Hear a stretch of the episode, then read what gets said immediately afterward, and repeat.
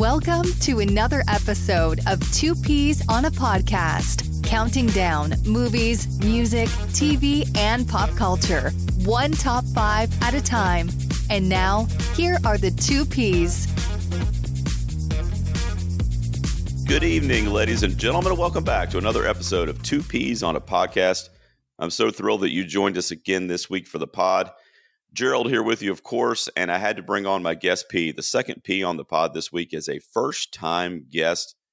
It's always very exciting for me, and 2023 is shaping up to be the year of first time guests. And that's actually why we kind of connected because you saw I was looking for first time guests. You've never been on before. We've been following each other on social media for a little while now. So I said, Yeah, man, come on over. Let's do it.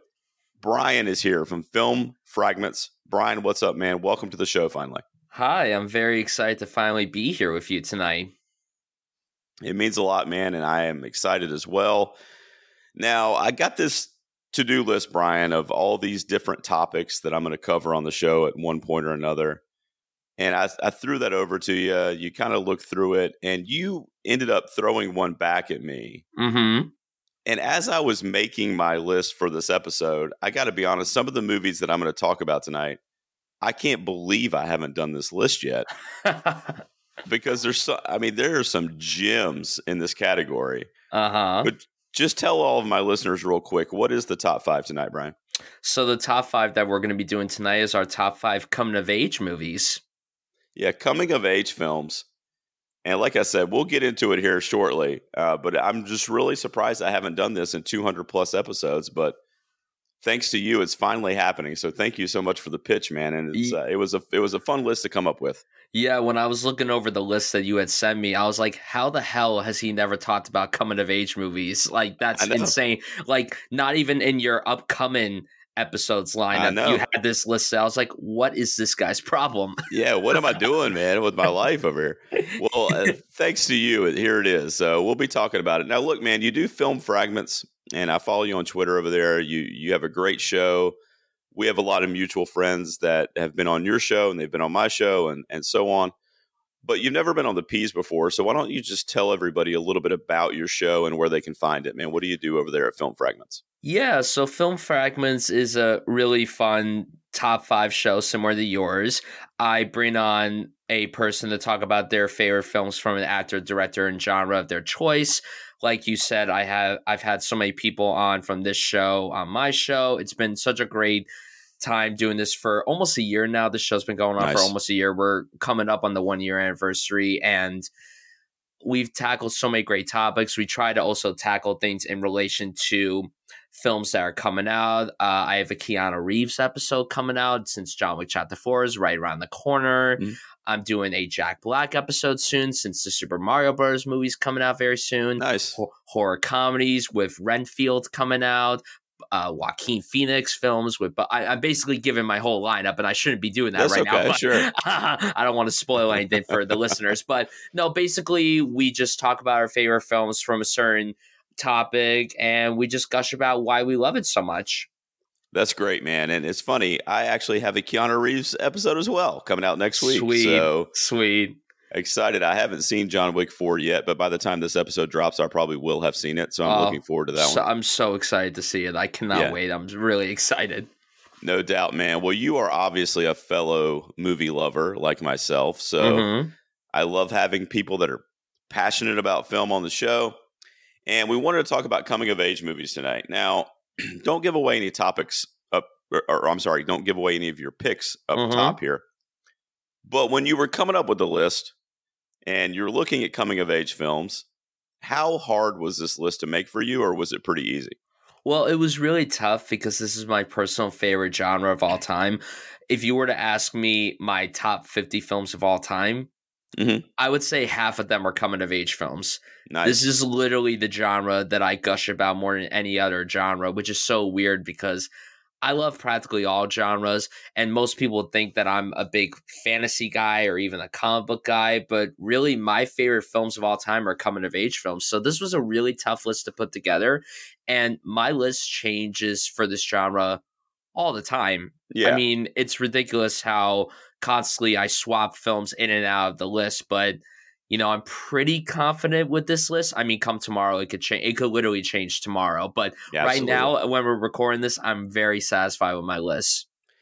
Yeah, I agree, man. I, I kind of mirror what you said a little bit there. You know, I was kind of joking with you about it a few minutes ago, but I just can't believe I haven't done this topic before because my son, one of my kids is nine years old, and some of these movies I've shared with him already, and we're we're making the list, and I'm I'm going through it on Letterboxd and stuff, and he's like, "What about this one? What about this one?" And I'm like, "Oh my god, you're right! Like those absolutely fit the brief." So for me, I didn't look up like a definition of coming of age or anything like that, but for mm-hmm. me, and I'll just ask your opinion, it had to be kind of like high school age or younger. So to kind of fit in my personal criteria of coming of age. So, you know, in America at least, we're adults when we're 18. So anything kind of past that, it's just hard for me to like I saw a couple movies come up on Google is my point. I don't want to mention them in case they come up on your list, but mm-hmm.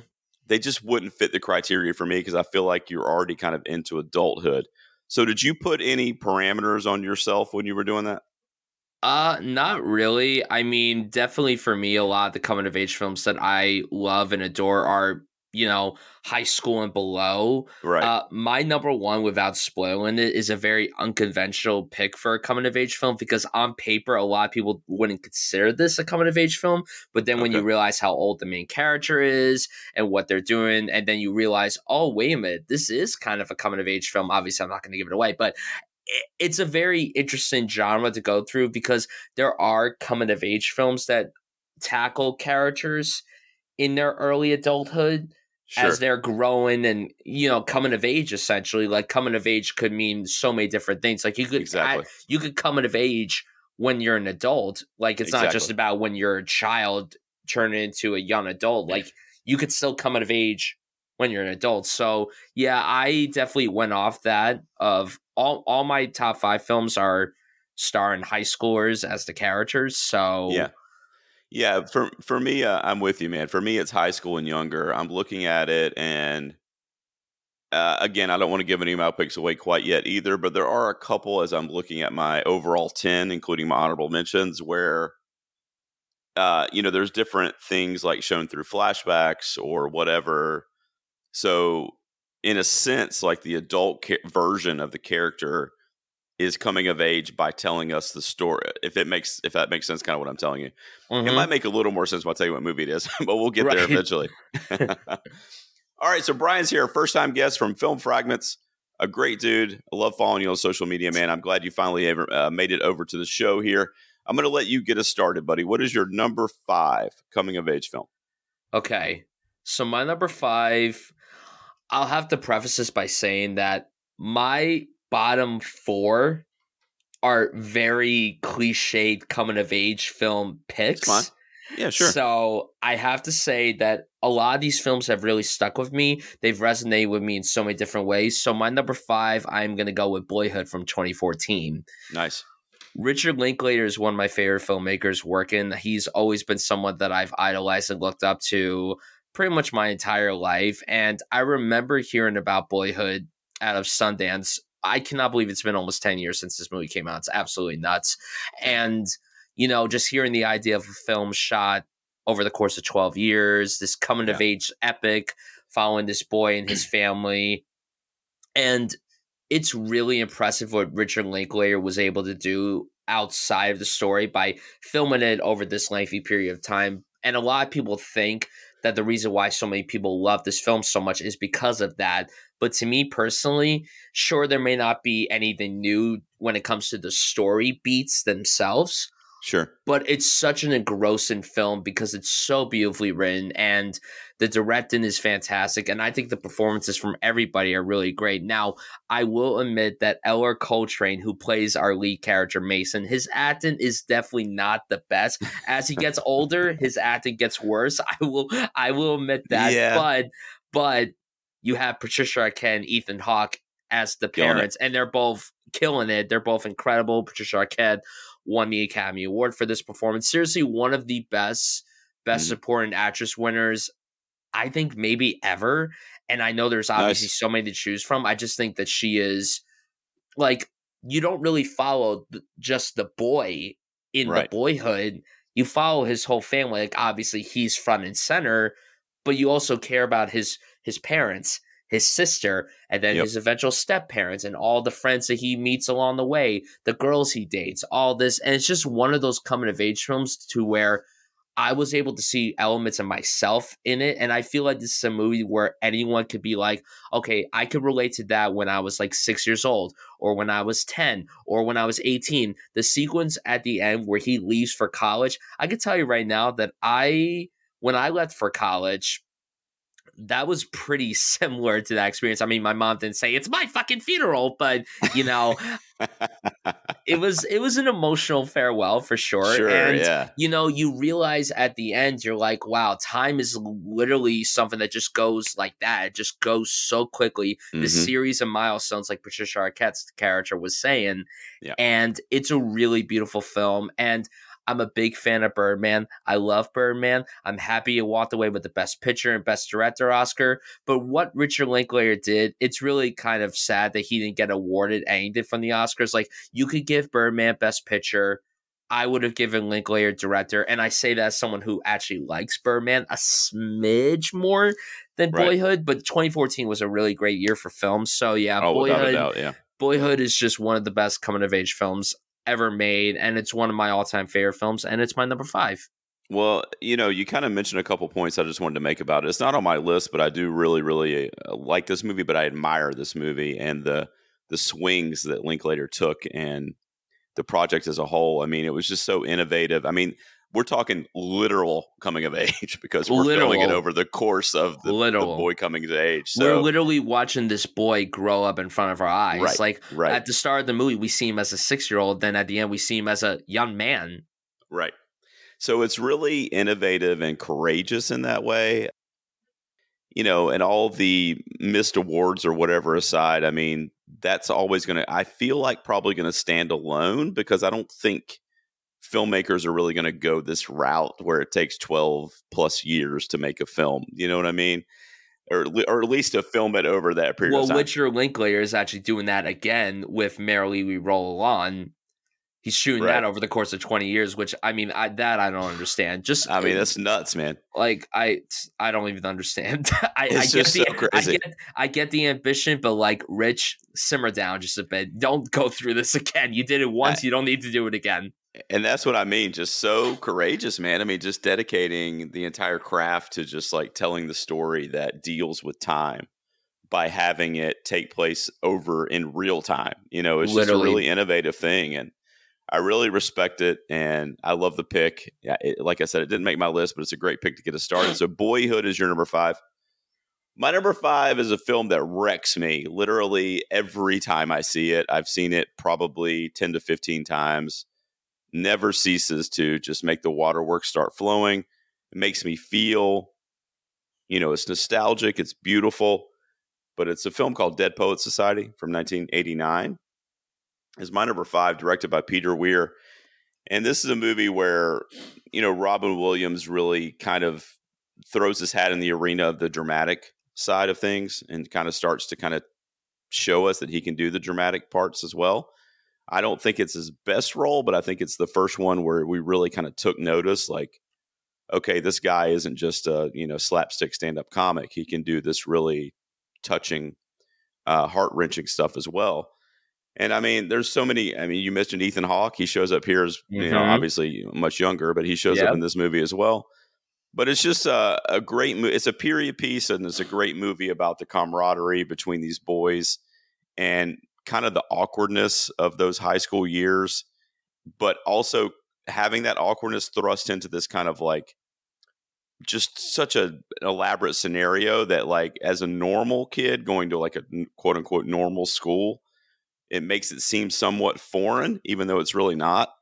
So I love Dead Poet Society. We actually watched it in high school for uh, a literature class that I was in, and I've seen it, like I said, ten times since then. It's uh it's man, it gets me every time. Are you a fan of this one? It's my number four. Hey, nice. well, we can segue to you talking a little bit about it then. So yeah, mm-hmm. so why did you pick it, buddy? this film has a really special place for me because honestly, there was a period in my life where right around the time I saw this movie, I felt like I wasn't really satisfying anyone with my dreams and ambitions, similar to the character of Neil, who's played fantastically by Robert Sean Leonard in this movie. And um yeah, Robin Williams obviously incredible in the film. He's fantastic and you know, uh, not to spoil anything in case anyone listening hasn't seen the movie, but I mean, if you haven't, you're doing yourself a huge disservice. You have to see it. But um, there's a particular thing that happens in the third act of the movie involving a certain character, and it caught me off guard, and it broke me, and it was yeah. kind of a and it was kind of a wake up call for me as well because it made me realize that I can't let anyone put me down for feeling how I feel about what it is that I'm passionate about and what I love and who I see myself being. And man, I mean, the dialogue is incredible. It won the Oscar for Best Original Screenplay. Uh, I also watched this in high school, not in the class, just like on my own time. Like I oh, okay. had wanted to watch this because I love Robin Williams, Ethan Hawke, of course. And it definitely hit uh big time for me because uh, not even a week after I watched this for the first time is when we lost Robin Williams. So, oh wow, it's, yeah, it's the, the the time it was really insane and everything, and um, I love it. It has one of my all time favorite endings in a film, and it also has some of the prettiest winter imagery I've ever seen. It like does. the snow, yeah. the snow in this is incredible. Also, the fall weather is gorgeous looking. Like the sequence where they're going outside and they're just carrying Mr. Keating when they're running around. That that scene has always stuck with me. It just helps put a smile on my face. Like the movie just feels like a warm hug, but it also sure. really tugs at the heartstrings and it really, really breaks you in ways that you were absolutely not anticipating. And yeah, I have recommended this film to so many people. Yeah. I think like if you're a fan of Robin Williams and you know you hadn't gone around to watching him in his serious roles, this is definitely one that you cannot push aside because obviously he brings some of his Robin Williams comedy to it, but it's more of a layered performance that we oh, weren't yeah. used to seeing from him, especially at that time. Like I can't imagine going to the theater to watch this in the late '80s when it came out, and you know you're used to seeing him in all these comedies and Mork and Mindy. Then you see him in this, and you're like, "Whoa, where did this side of Robin exactly, Williams yeah. come from?" It's a really beautiful film, another one of my all-time favorite films, and you know when you said it's a film that broke you. I was mm-hmm. I was kind of thinking you were talking about this, and I'm glad I was correct. I'm really happy I was correct. Yeah, you know, this film yeah, I mean, for everything that you said and and that I said earlier, I mean, it just continually. It's one of those movies that, like, obviously, I know what's going to happen, especially in the last act, like you were talking about. But also, just like how Neil's seeking his dad's approval throughout, you know, as a through line throughout the whole yeah. movie, and just the weight of that mm. is really what you know is his downfall in the end, really. Yeah, and he just never can get that approval and kind of like what you said too i really respect what you said there too about you know have, wanting to be your own person and making sure that that is a priority in your life and that you can't let the the other noise kind of going on around you take away from you know wanting to live out whatever that dream may be.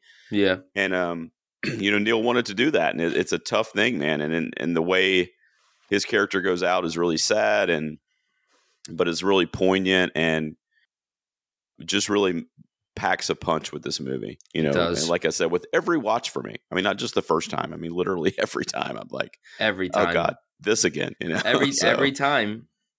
I always dread. I always dread getting to that part. Like I always dread it. Yeah. And there's a part of me that's like, I'm gonna skip this, but it's just, it's just so riveting. Like it's just right. so good. Like it's the acting, the writing, the directing, everything. It's just done so beautifully. Like it's really impressive how they were able to pull this off. I agree, man. So we matched up there. I didn't know if we'd have any crossover tonight, but pretty early on, here we go. Dead Poet Society was my number five. It was your number four. So now my number four is Greta Gerwig's Lady Bird. Is my number four from 2017. Uh, I actually heard you talk about this recently with a friend of mine, Nicole, when you guys did your Saoirse Ronan mm-hmm. episode. Mm-hmm. Yep. So uh, I know you probably have thoughts on it as well, but I, I, I, I mean, I'm a sucker for Greta Gerwig, especially in the last, you know, five to 10 years. I loved her as an actress anyway. And then just her turn as a filmmaker and you know the different things that I mean she does different movies. Like every movie she does is a little bit different. It's you know they won't all fit in the same category. She's always being innovative and like kind of showing her her beautiful filmmaking ability, in my opinion. And with Lady Bird, uh, Laurie Metcalf, absolutely just phenomenal as the mother role in this movie. And you know, Christine Lady Bird is trying to grow up. She's trying to kind of like go, like you said, kind of go to college and like kind of rid herself of her mom, but she also doesn't really want to. She still kind of wants to be besties with her mom. So it's kind of a juxtaposed in that way. And it's like an internal battle that she has with herself. Uh, a lot of great things I take away from this movie. The Justin Timberlake jam that drops. Timothée Chalamet, I'm a huge fan of. I love his supporting role in this. So I've, I revisit this one often too. It's it. I don't know if that's man. I, I don't know if I want to say this is my favorite Gerwig movie, but maybe at least till Barbie comes out.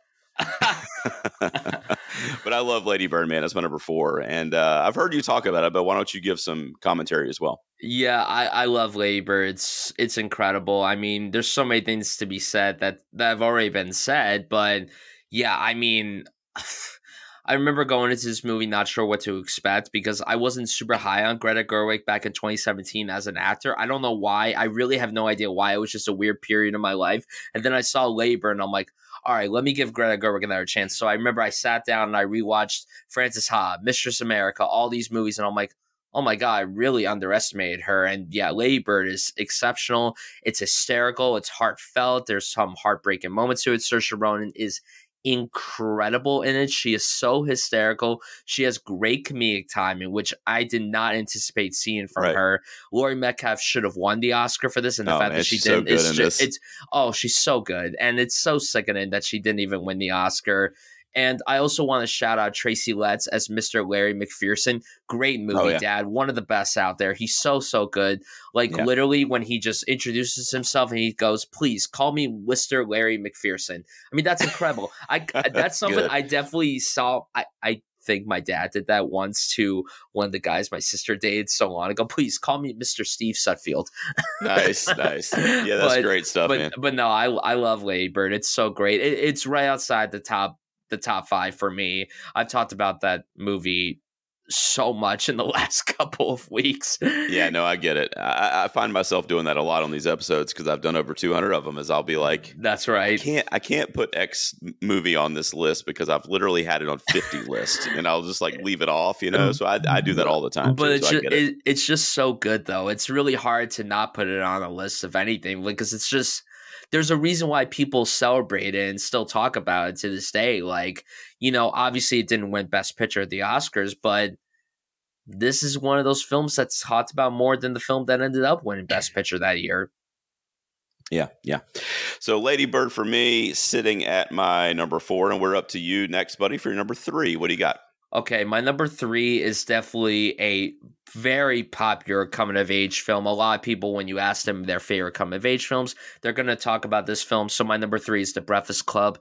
I knew that it would be a crime if I didn't put a John Hughes film on this list. John Hughes is a filmmaker that I have so much respect for. I'm so sad that he's no longer with us. It really just breaks my heart that he left us way too soon. And you know, when I was a er, teen, I grew up watching all of his movies. I remember binging The Breakfast Club and Ferris Bueller's 16 Candles, Pretty Imp- all these movies that he was attached yeah. to. Uh, Home Alone, of course, and I think that The Breakfast Club is his best movie, and it's hard because I'm a huge Ferris Bueller fan as well. Me so too. literally, they they go back and forth, neck and neck. But Breakfast Club is the one that I've seen the most. It's the one that I've quoted the most. I quote the Breakfast Club nonstop with so many people. And what I love about this movie so much is that of course, it is absolutely hysterical. It's really funny.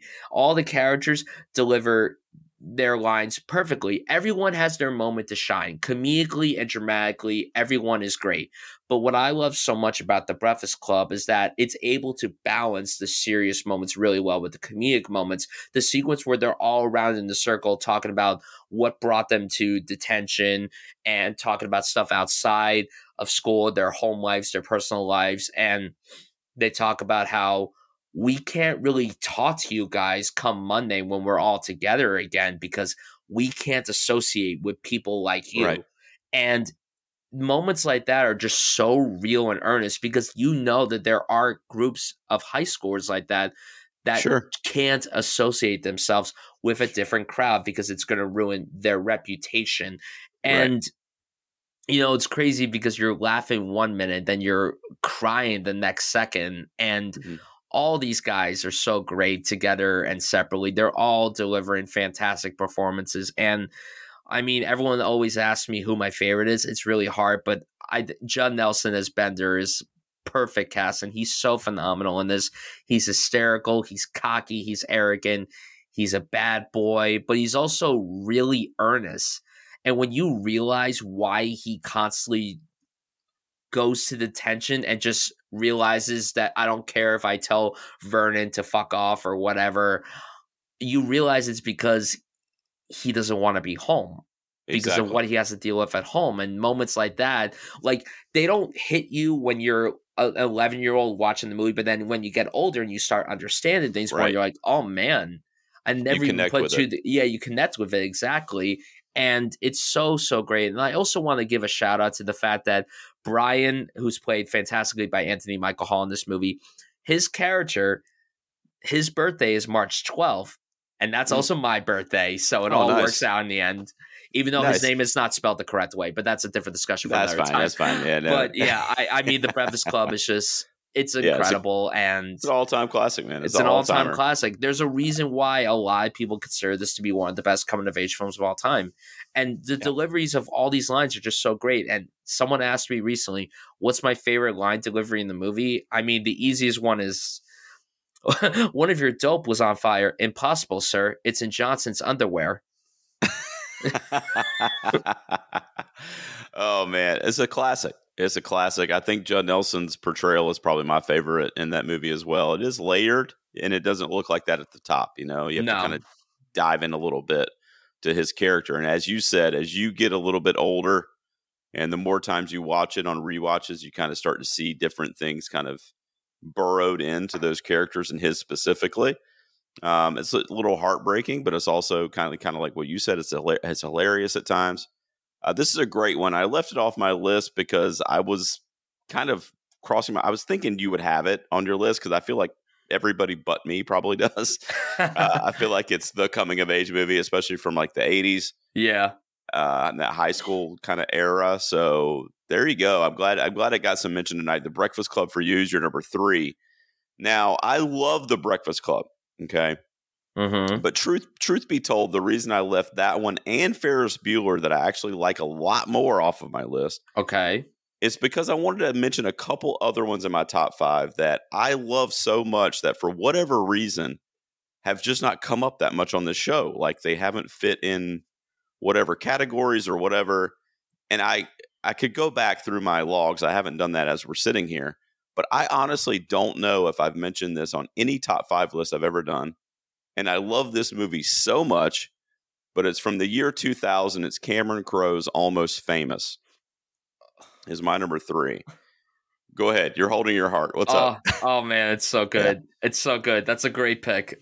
Whenever whenever a filmmaker can like use the craft of filmmaking and the art form that it is fictionally, but can kind of use his own life as a catapult to tell that story, I feel like it's personal that it just is something really special here. And this is loosely based on Crowe's own life, writing for Rolling Stone magazine.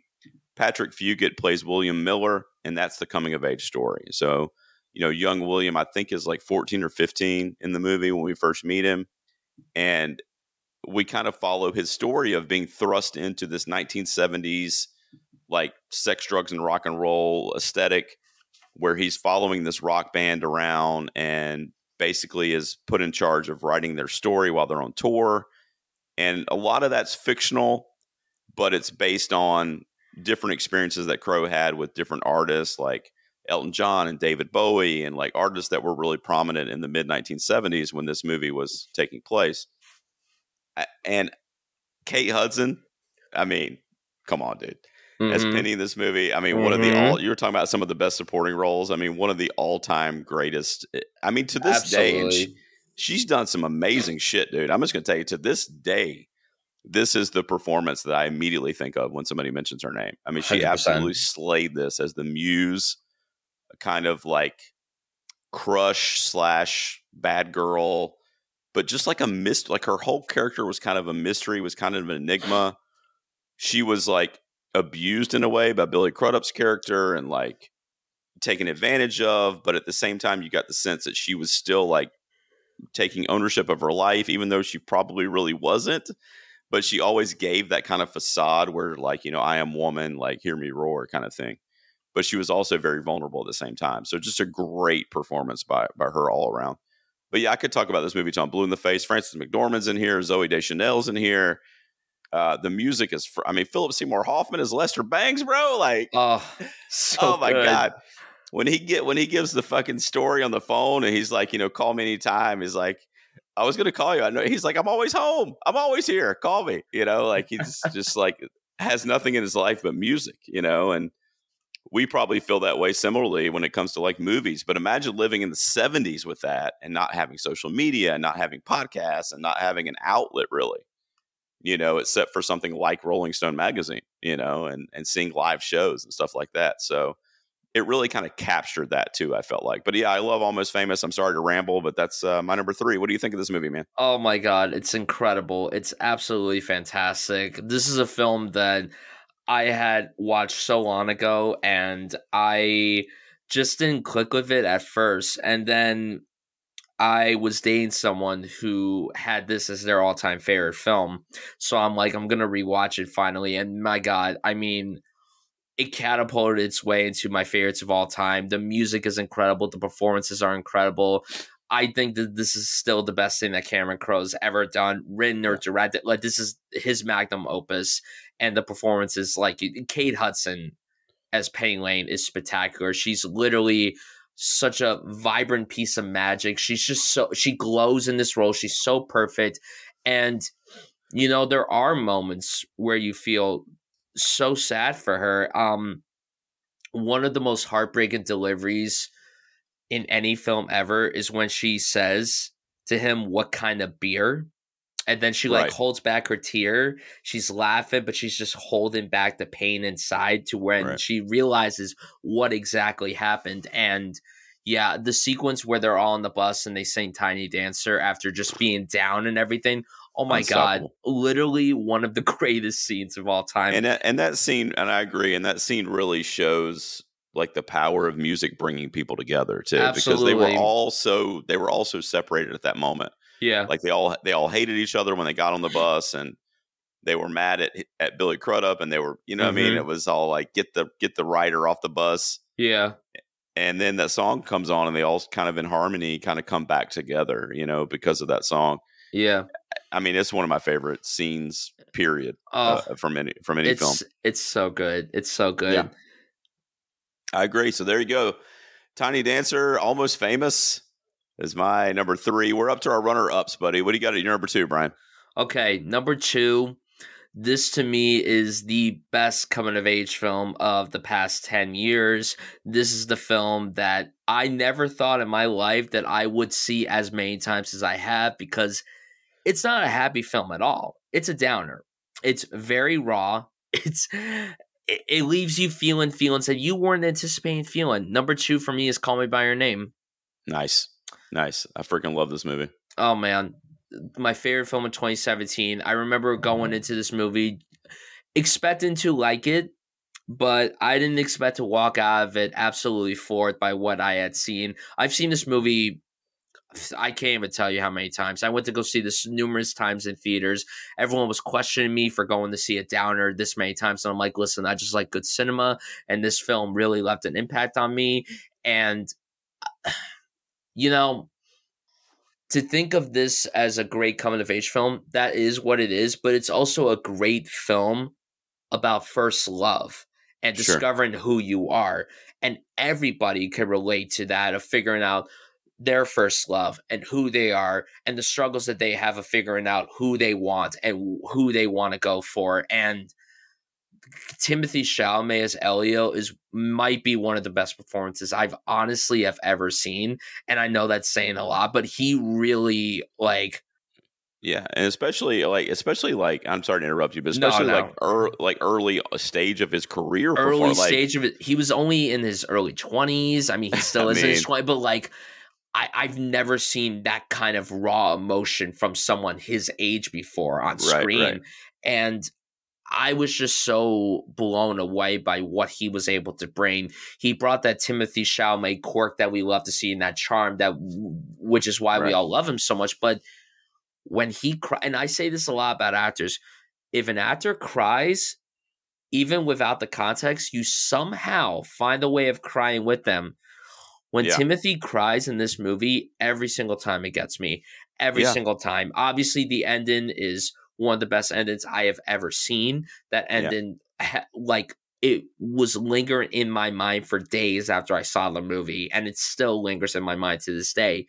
But because you be, you be, you believe it too. Like you you believe him. You know what I mean? Like you feel like I'm watching a home movie of this guy. Like you, you know, you, you feel like you're physically there with him, and you've been following his journey for the last two hours, and you're feeling that pain come back that clearly had never left him, but now it's like all coming out. Right. Again, and the sequence that really gets to me the most, like in terms of crying, is when his mom picks him up from the train station. Yep. They're driving away. There's no dialogue. He's just crying. His mom puts Breaks her down. hand in her hair, and it's just like I'm able to relate to that so well. Like yeah. I'm able. Like there was a moment like that that happened in my life, and uh, that monologue from Michael Stuhlbarg, who by the way should have been nominated for Best Supporting Actor. Dude, so good, man. Oh my god, like so good top three monologues I think ever. Man, yeah. I could say so much about this film, and uh, it also made me not look at Peaches the same way again. So you know, well, that's for sure. Uh, well, let me let me just say real quick about this movie. What yeah. I've what I've talked about on my show before when it came up. Uh, I think I was doing like my top ten movies of the decade or something like that, and it was in, it was on my list. And it's been a couple years, but I what one thing I said on that show that I'll reiterate with you, and I just want to see if you kind of agree with me, is like if there's if there's people that are detractors from this movie or like they don't get it, what I try to tell them and what really resonated with me so much about that film and that story is like, and again, we're in 2023 now, so social media, uh, texting on cell phones, like blah blah blah blah blah. Like there's literally any number of things that I could do right now to reach anybody that I wanted to talk to but not in the 80s, right? So imagine if you are saying goodbye to, for all intents and purposes, the love of your life, your soulmate, the person that you are absolutely 100% like, this is my person. I can't imagine being without them. Like, even when I'm away from them for five minutes, I'm freaking out. And like, you're saying goodbye to that person, and you literally know in your heart you're never going to see him again. Like, goodbye and that's literally it like just try to put yourself in Elio's situation at the train station there and at the last act of that film and then of course we see the waterworks at the end i mean that's why i mean you know i can't imagine that because like i said of the age that we live in so how that's relayed on screen and the writing and stuff is just phenomenal i feel like it's phenomenal that Luca's direction and I mean the movie would not have worked if Timothée didn't bring what he brought to that performance. And I mean mm-hmm. same with the entire cast. Like everyone brings their A game. Everyone is incredible and also I just have to shout out before we move to your number two. The music in this movie is a character of its own. The music is sublime. So All the songs, yeah. Oh, he's the be- he's literally become my favorite artist. I did a mm-hmm. whole binge of like his entire catalog about five months ago, and yeah, I'm like man, well, it just got, fits. It just fits so well with the aesthetic it, of that it, film too. Oh, it does. It absolutely does. And "Mystery of Love" should have won Best Original Song, but "Remember Me" yeah, was a pretty great song too. So I know. You know, they. I they, mean, I loved all they, the. I loved all the recognition it got that year, but I also so can't I. believe it was so like it just came up so empty handed. I know. I mean, I'm happy it walked away with the screenplay Oscar, yeah. which I mean that that was theirs to win. Like, there's no way that they could have lost to anything. But Timothée I really firmly believe that he should have won Best Actor. And I love Gary Oldman. He's a fantastic actor. And he was good in Darkest Hour, but what Timothée brought to that performance was on a whole other level. yeah. I mean, Gary Oldman was good in Darkest Hour, but let's be honest, he's been good in literally everything. You could give him an oh. Oscar for literally anything he's ever been in. I would have given him an Oscar for playing Sirius Black. I mean, you know, yeah, exactly. Yeah. His uh turn in true romance. I mean, give the guy an Oscar for that, you know? Oh, please. but no, Call Me By Your Name is just, it's literally masterful. It was my third favorite film of the 2010s, and it was my favorite film in 2017, and it's in my top 20 favorite films of all time. That's yeah, we're similar in that respect because it was in my top 10 of, of the decade, last decade as well. So I don't remember where it fell, but it was like four or five. I absolutely love it. So great pick. Call Me By Your Name is your runner up. My runner up and my number one are kind of similar, although one's a little more feel good and one's a little more dark. The feel good one is at number two. It's from 1993. It's The Sandlot. Mm-hmm. Now, there's something about we're talking about coming of age tonight. I don't know what the deal is, but for me, like that 12 to kind of 13, 14 years old, is just those movies just really hit me differently. They just take me back to a place of nostalgia. And I I love that coming of age too, because that is an awkward time in a dude's life. Middle school age, it's just shit is weird. You know what I mean? You don't really know how to kiss a girl. You don't know how I mean, you don't know how to do anything that you learn later in life and you're kind of like learning it as you go you're teaching yourself you're depending on you know your parents or big brothers and sisters or whatever to kind of help you along the way especially in this situation because it takes place in the 1960s so i love a good period piece i love a film that takes place in that kind of like quote unquote feel good era of america and these young boys are just having the time of their lives in the summer playing baseball together and just being outside just being boys just being friends and then you know we we get that flash forward to them as adults and we find out that the two of the main characters are still very very good friends and one of them's actually playing major league baseball and just to have the camaraderie that they had over the course of their life to get there was really special too so there's like uh, there's a lot of really good like messages to take away from the sandlot too but i love watching this movie with my kids which is always really special to me too that they can enjoy something that i enjoyed when i was younger and that'll come up with my number one also. But yeah, The Sandlot from 93 would be my runner up. What do you think of this one, Bryan? So I've only seen this once. I haven't actually seen this since I was like 10, 11 years old. I enjoyed it as a kid. I cannot tell you how I would feel about now as a 25 year old. My opinion would probably change, but sure, yeah. It's funny because when I was a kid, this wasn't the baseball film that I would watch a lot that were that was from the 90s. I'm a big fan of Angels in the Outfield with Joseph Gordon Levitt. I played that on loop so much when I was a kid.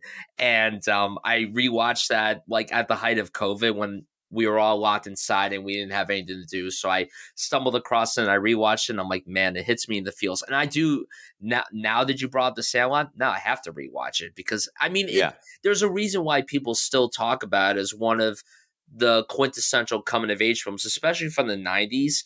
Like it's a timeless film. It's a classic. It's entertaining, smalls, all that stuff. It's great. It's great. Yeah and I definitely am due for a rewatch. And now that you brought it up, now I gotta rewatch it. Like, yeah, I want to see what you think on the rewatch. Yeah, yeah, I want to see what you think on the rewatch. I've seen it way too many times, and my son. same thing with my number one, my nine year old now. I think I showed it to him initially when he was like seven, and we've seen it probably three or four times since in the last two years, just because he likes it so much too. Right. And that's always special to me, you know, that like, oh, okay, cool. He likes something that I liked when I was younger. You know, that's yeah. cool. So it's kind of coming of age in that way too. But yeah, I love the Sandlot. My number one, obviously, I like a little bit more, but they're kind of in the same wheelhouse. But let's see what you got, man. You're up first for your number one coming of age film. What do you got, Bryan? Okay, so like I said at the top, my number one is not your conventional coming of age film. When you think deep about it, you start to realize, okay, this kind of is a coming of age film, even though we're not seeing many years of this guy. We're not seeing like 20 years of this guy growing up. We're following through a couple years of his life. He's figuring out his place in the world. He's figuring out what he wants to do, how he can escape the trauma that he's been dealing with in his personal life. And what he does, you don't necessarily condone him, but you're so riveted by the journey that you're so engrossed by following him doing what he loves to do and that is con people. So my number one coming of age film of all time is Catch Me If You Can.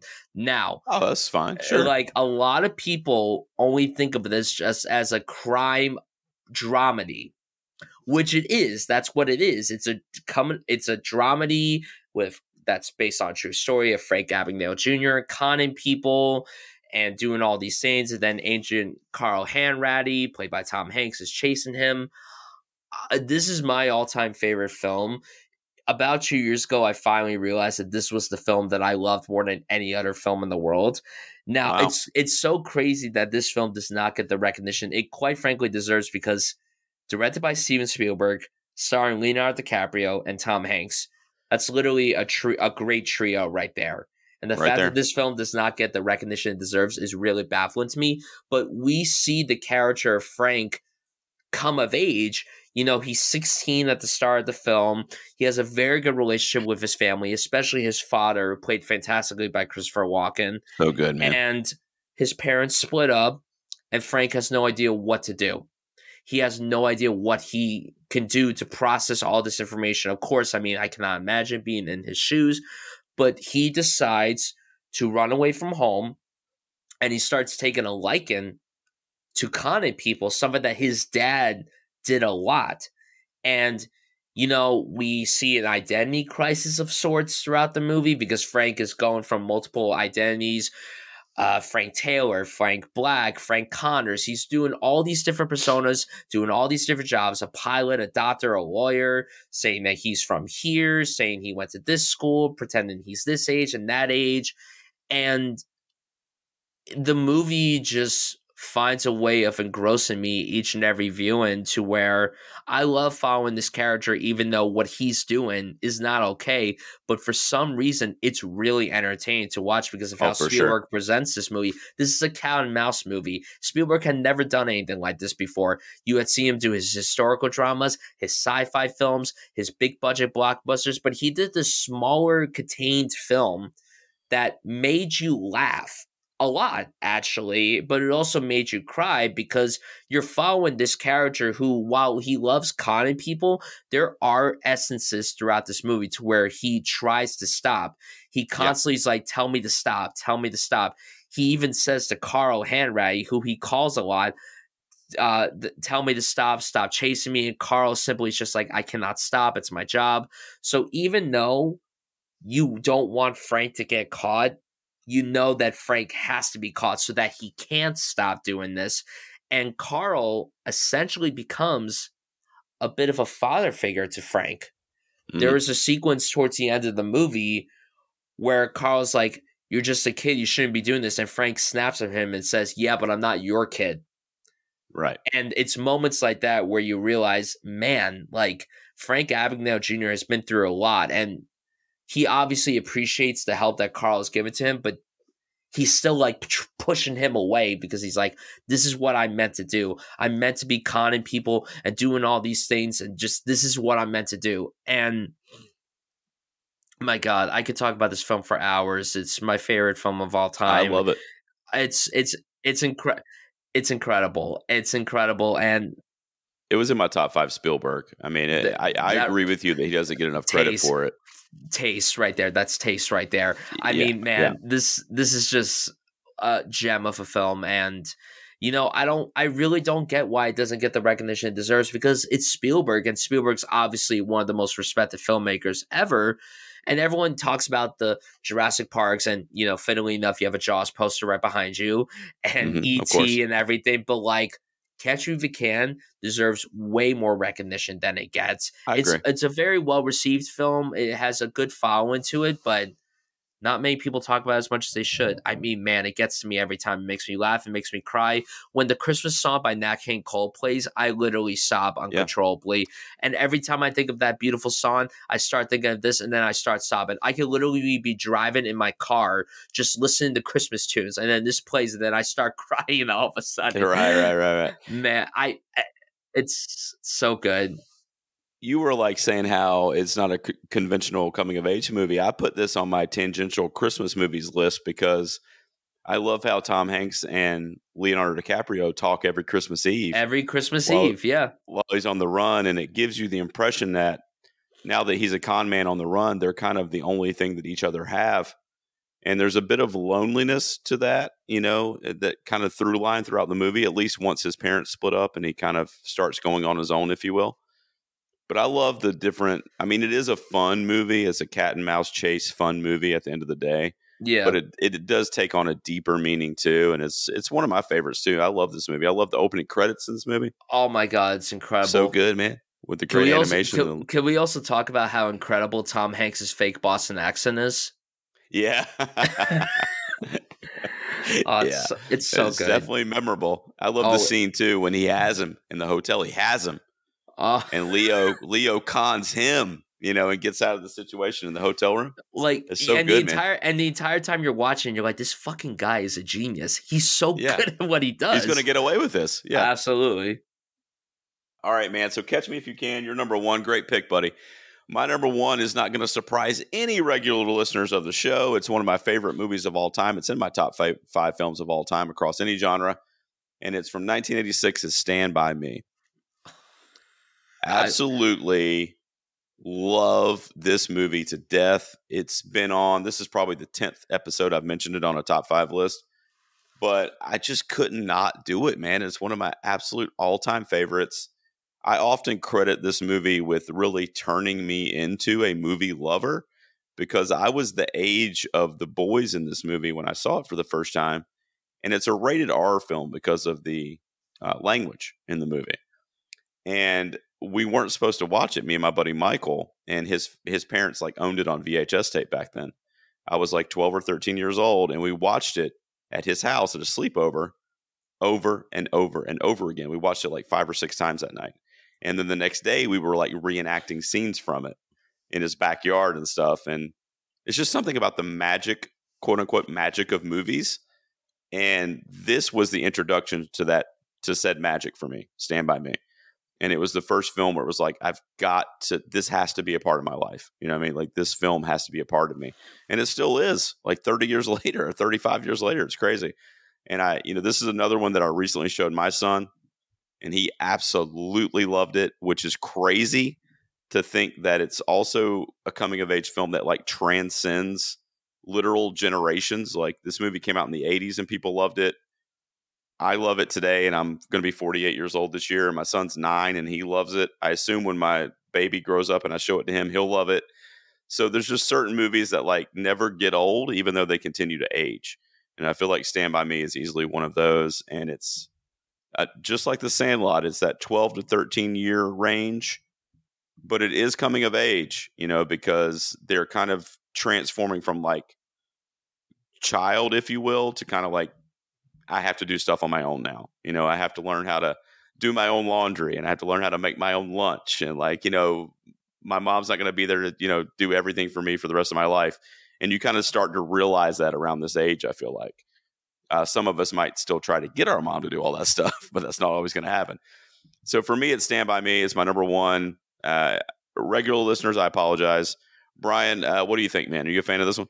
Oh, I love Stand By Me so much. It's fantastic. Uh I you know four of the best child performances that I've ever seen are from this movie. Yeah. Uh, all four of them together are incredible. And it's so crazy, too, that every time I watch this, I always forget that this is a Stephen King adaptation. Mm-hmm. Every single time I watch it. And there's so many sequences that make me cry and make me laugh. Uh, that train sequence when I first saw this movie, that train So good, sequence man. literally gave me goosebumps and it kept me up at night. I was so like, good, man. it's so good. It's so and the comedy in this movie is just to die for, dude. Oh, it's so good. Little Jerry O'Connell is the fat kid or whatever, and like he's Lit- got the comb, you know, and he's like, "What? I, I brought the comb. I got to think of everything." Like, literally every time I see him in something, I forget that he's the fat kid from Stand by oh, Me. Yeah. When I when I watched Scream 2 recently and I'm like, "Oh, Jerry O'Connor." And I'm uh, Jerry O'Connell. I'm like, "Oh my god, that's the fat kid from Stand by Me." yeah, yeah, I exactly. forget every single time. It's so so good. Oh man, I love Stand by Me. I one of my favorite deliveries in the movie. Actually, maybe my favorite is I don't remember who says it. I don't remember if it's Corey Feldman or River Phoenix. Why don't you go home and fuck your mother? Yeah, that's uh why don't you go home and fuck your mother some more? That's um that's River Phoenix. Yeah. He he says it to Kiefer Yeah. Sutherland, I think. And let me ask you this. Do you get chills every single time you watch this movie and at the end he fades away, especially knowing that River Phoenix is no longer with us? Yep. Yep. Yep. It really it really it brings on a whole new meaning. uh, It honestly. does. It does. It really does. It's a tough thing, and you know, one of the best child actors for sure, and Absolutely. just gone, gone way too soon, man. I mean, Way too soon. that guy was. I mean, you see what his brother's done. I mean, that guy Oh, yeah. was not not to take anything away from Joaquin, but I mean, River was on his way to like Brad Pitt status. He I mean, he could have done literally anything. he was. So, uh, Stand by Me is my number one. Like I said, nobody's really surprised, but I had to put it on there. It is definitely my favorite coming of age film. All right, Bryan, we're going to take a quick promo break, and when we come back, we will wrap up our top fives and let everybody know what honorable mentions didn't quite crack the top five. Everybody sit tight. We will be right back. Hello, listeners. Did you know that there is a lot more content where this episode came from? As you may know, we are an independent podcast and we rely on donations in order to keep going. Over on our Patreon site, you will find several ways to stretch your dollar. I am currently producing six exclusive series that you can only get there. They include popular ones such as My First Time and 100 G Tunes. You'll also get regular main top 5 episodes, just like this one, super early, often weeks in advance. For as little as $1, you can help the show continue. Just visit us over at patreon.com slash two peas on a pod, or you can check the show notes for this very episode. Now let's get back to the countdown. Welcome back, guys. As I said pre break, Bryan is here with us from Film Fragments, and that was a great discussion. We just talked about our top five coming of age films, and we did have the one crossover with Dead Poets Society, but otherwise, we did pretty good. A nice rounded list there. Nice uh, films for people to seek out if they have not seen them yet. Bryan, why don't you just remind everybody what was your top five again, buddy? Just let, run through them real quick. Absolutely. Uh, at number five, I had Boyhood. Number four, Dead Poet Society. Number three, The Breakfast Club. Number two, Call Me by Your Name. And number one, Catch Me If You Can. Great list, man. My number five was Dead Poet Society. My number four was Lady Bird. Number three was Almost Famous. My number two was The Sandlot. And my number one was Stand By Me, which will be on any list it's ever eligible for. That's everybody's quickly learning. All right, man. I've got five honorable mentions here. They're kind of all over the place, uh, but let's see what you got. So, do you have some honorables that didn't quite crack your top five, buddy? Yes, I do. Other than the ones that you put on your list, some of the Mhm. ones that I have to give a shout out to are Fast Times at Ridgemont High, one of the best 80s teen comedies ever. I am not a big Sean Penn fan at all. I know that's a, a hot take, but his but his work as Jeff Spicoli is literal So good. perfection. It's good. incredible. he is perfect in it. Uh, one coming of age film that has scarred me since I saw it back in 2007 when I was nine years old, Bridge of Terabithia. Oh, Oh, my okay. god! Literally, when you if imagine you're a child and you see a trailer for Bridge of Terabithia and you're like, wow, this looks like a Chronicles of Narnia type of movie. It looks fun and fantastical and everything. And then you realize, oh, it's actually a really deep moving movie that makes you bawl and want to cry your eyes out nonstop. Sure, yeah. But man, I mean, for it being a Disney film and being way more mature than Disney anything Disney had ever put out at that point, blown away. And as an adult, I still love the movie to this day. I rewatched it at the height of COVID, and my God, I mean, Josh Hutcherson and AnnaSophia Robb two of the finest child performances I've ever seen are in that film, and it's so beautiful. It's really insane how Disney, you know, they marketed the film to be one completely different thing, and then it turned out to be something else. And my God, it broke me so Yeah. much as a kid, and still breaks me as an adult. Uh, uh, other honorable mentions that I have to give a shout out to are this is tough because there's so many great coming of age films. Booksmart from 2019, Good one. uh, one of the best teen comedies of the past couple of years. You know, Seth Rogen recently said something about how there hasn't been a good high school teen comedy since Superbad, and I love Superbad. Don't get me wrong, but Yeah. Booksmart yeah, we've had some. was yeah. sublime. We, we've had so many, and Booksmart is one of the best. It's become one of the better coming of age films that I've seen in so long. yeah, I love it. The Last Picture Show from 1971, Mhm. uh, a one that I recently watched for the first time and was absolutely blown away by it. Peter Bogdanovich, uh, what a voice! Truly, so revolutionary and.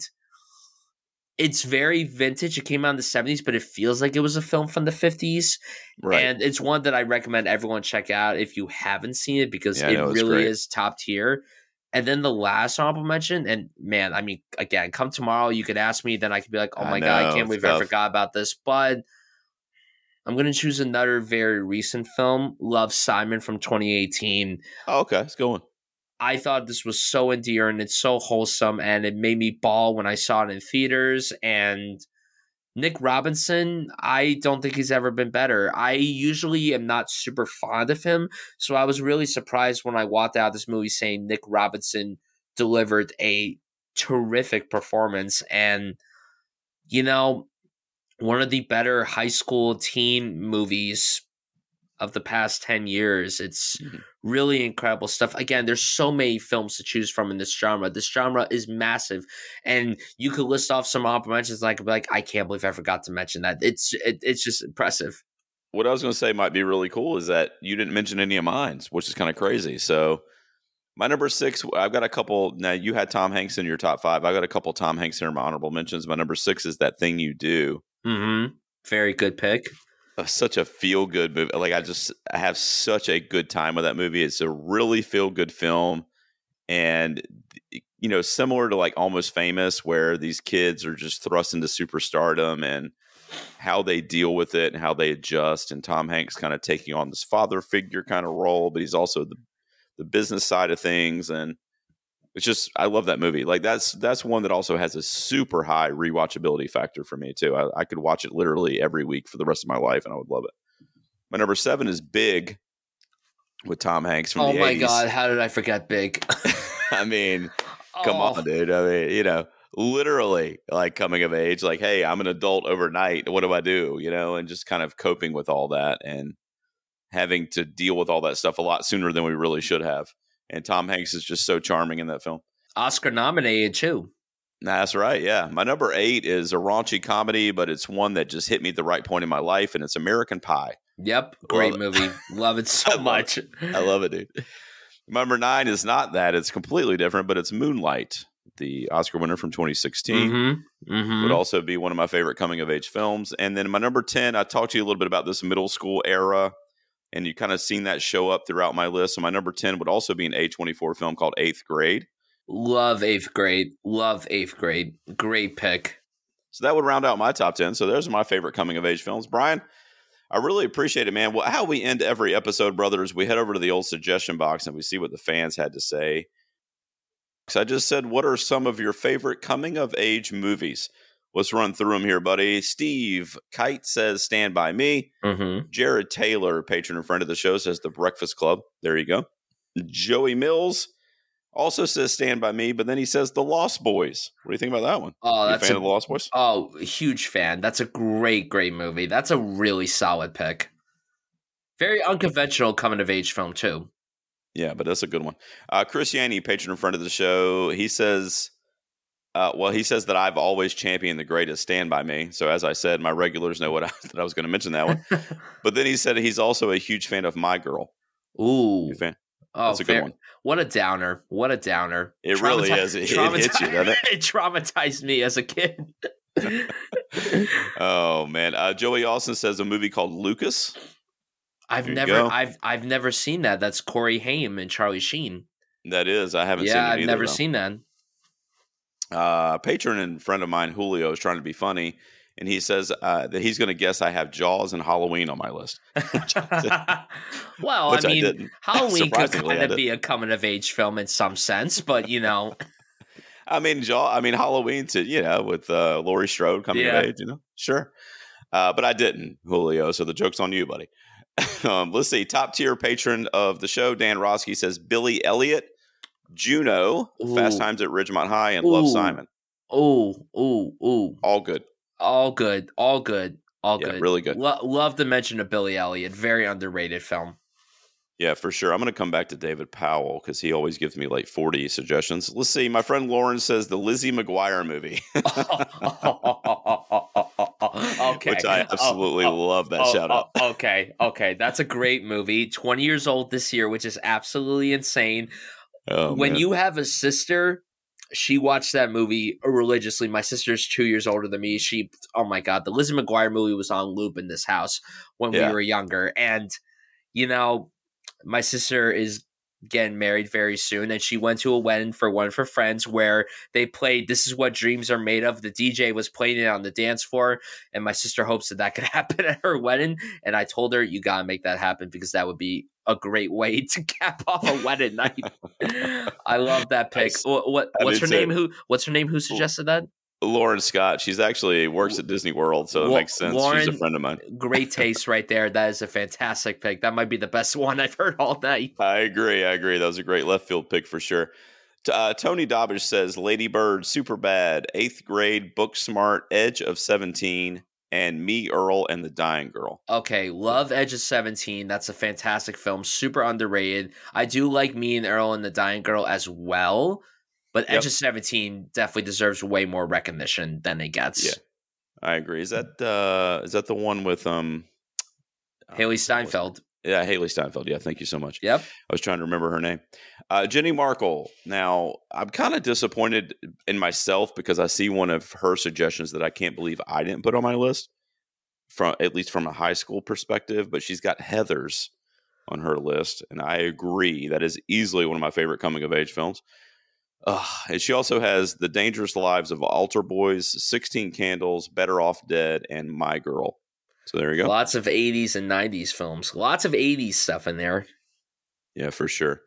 Uh, Paul from the Countdown says Ferris Bueller's Day Off Mhm. and The Breakfast Club. Yep. Uh, patron of the show, Brett, says My Girl, Stand By Me, and It, Chapter 1. He's not wrong. That is a coming of age film. Yeah. A lot of my girl mentions. I know. It's just that film just crushes me, but so does Dead Poet Society, so I guess that's not really a uh, excuse. That's true. Let's see. Uh, Amanda Inman says Lady Bird, eighth grade, The Edge of 17, Brooklyn, and Sing Street. Oh my Street's a good one. god, Sing Street was literally my favorite movie of 2016. That's a fantastic pick. That's yeah, a it fantastic. really is. And Brooklyn is so good too. I just watched that for the first time recently and loved it so much. Yeah, those are all great picks. Uh, Kayla, a patron and friend of mine, says Moonlight, The Sandlot, and mid 90s. Were you a Oh. fan of Jonah Hill's mid 90s? That's a good oh, one. Oh, oh, I love mid 90s. Great, great directorial debut from Jonah Hill. Love that movie Yeah, so much.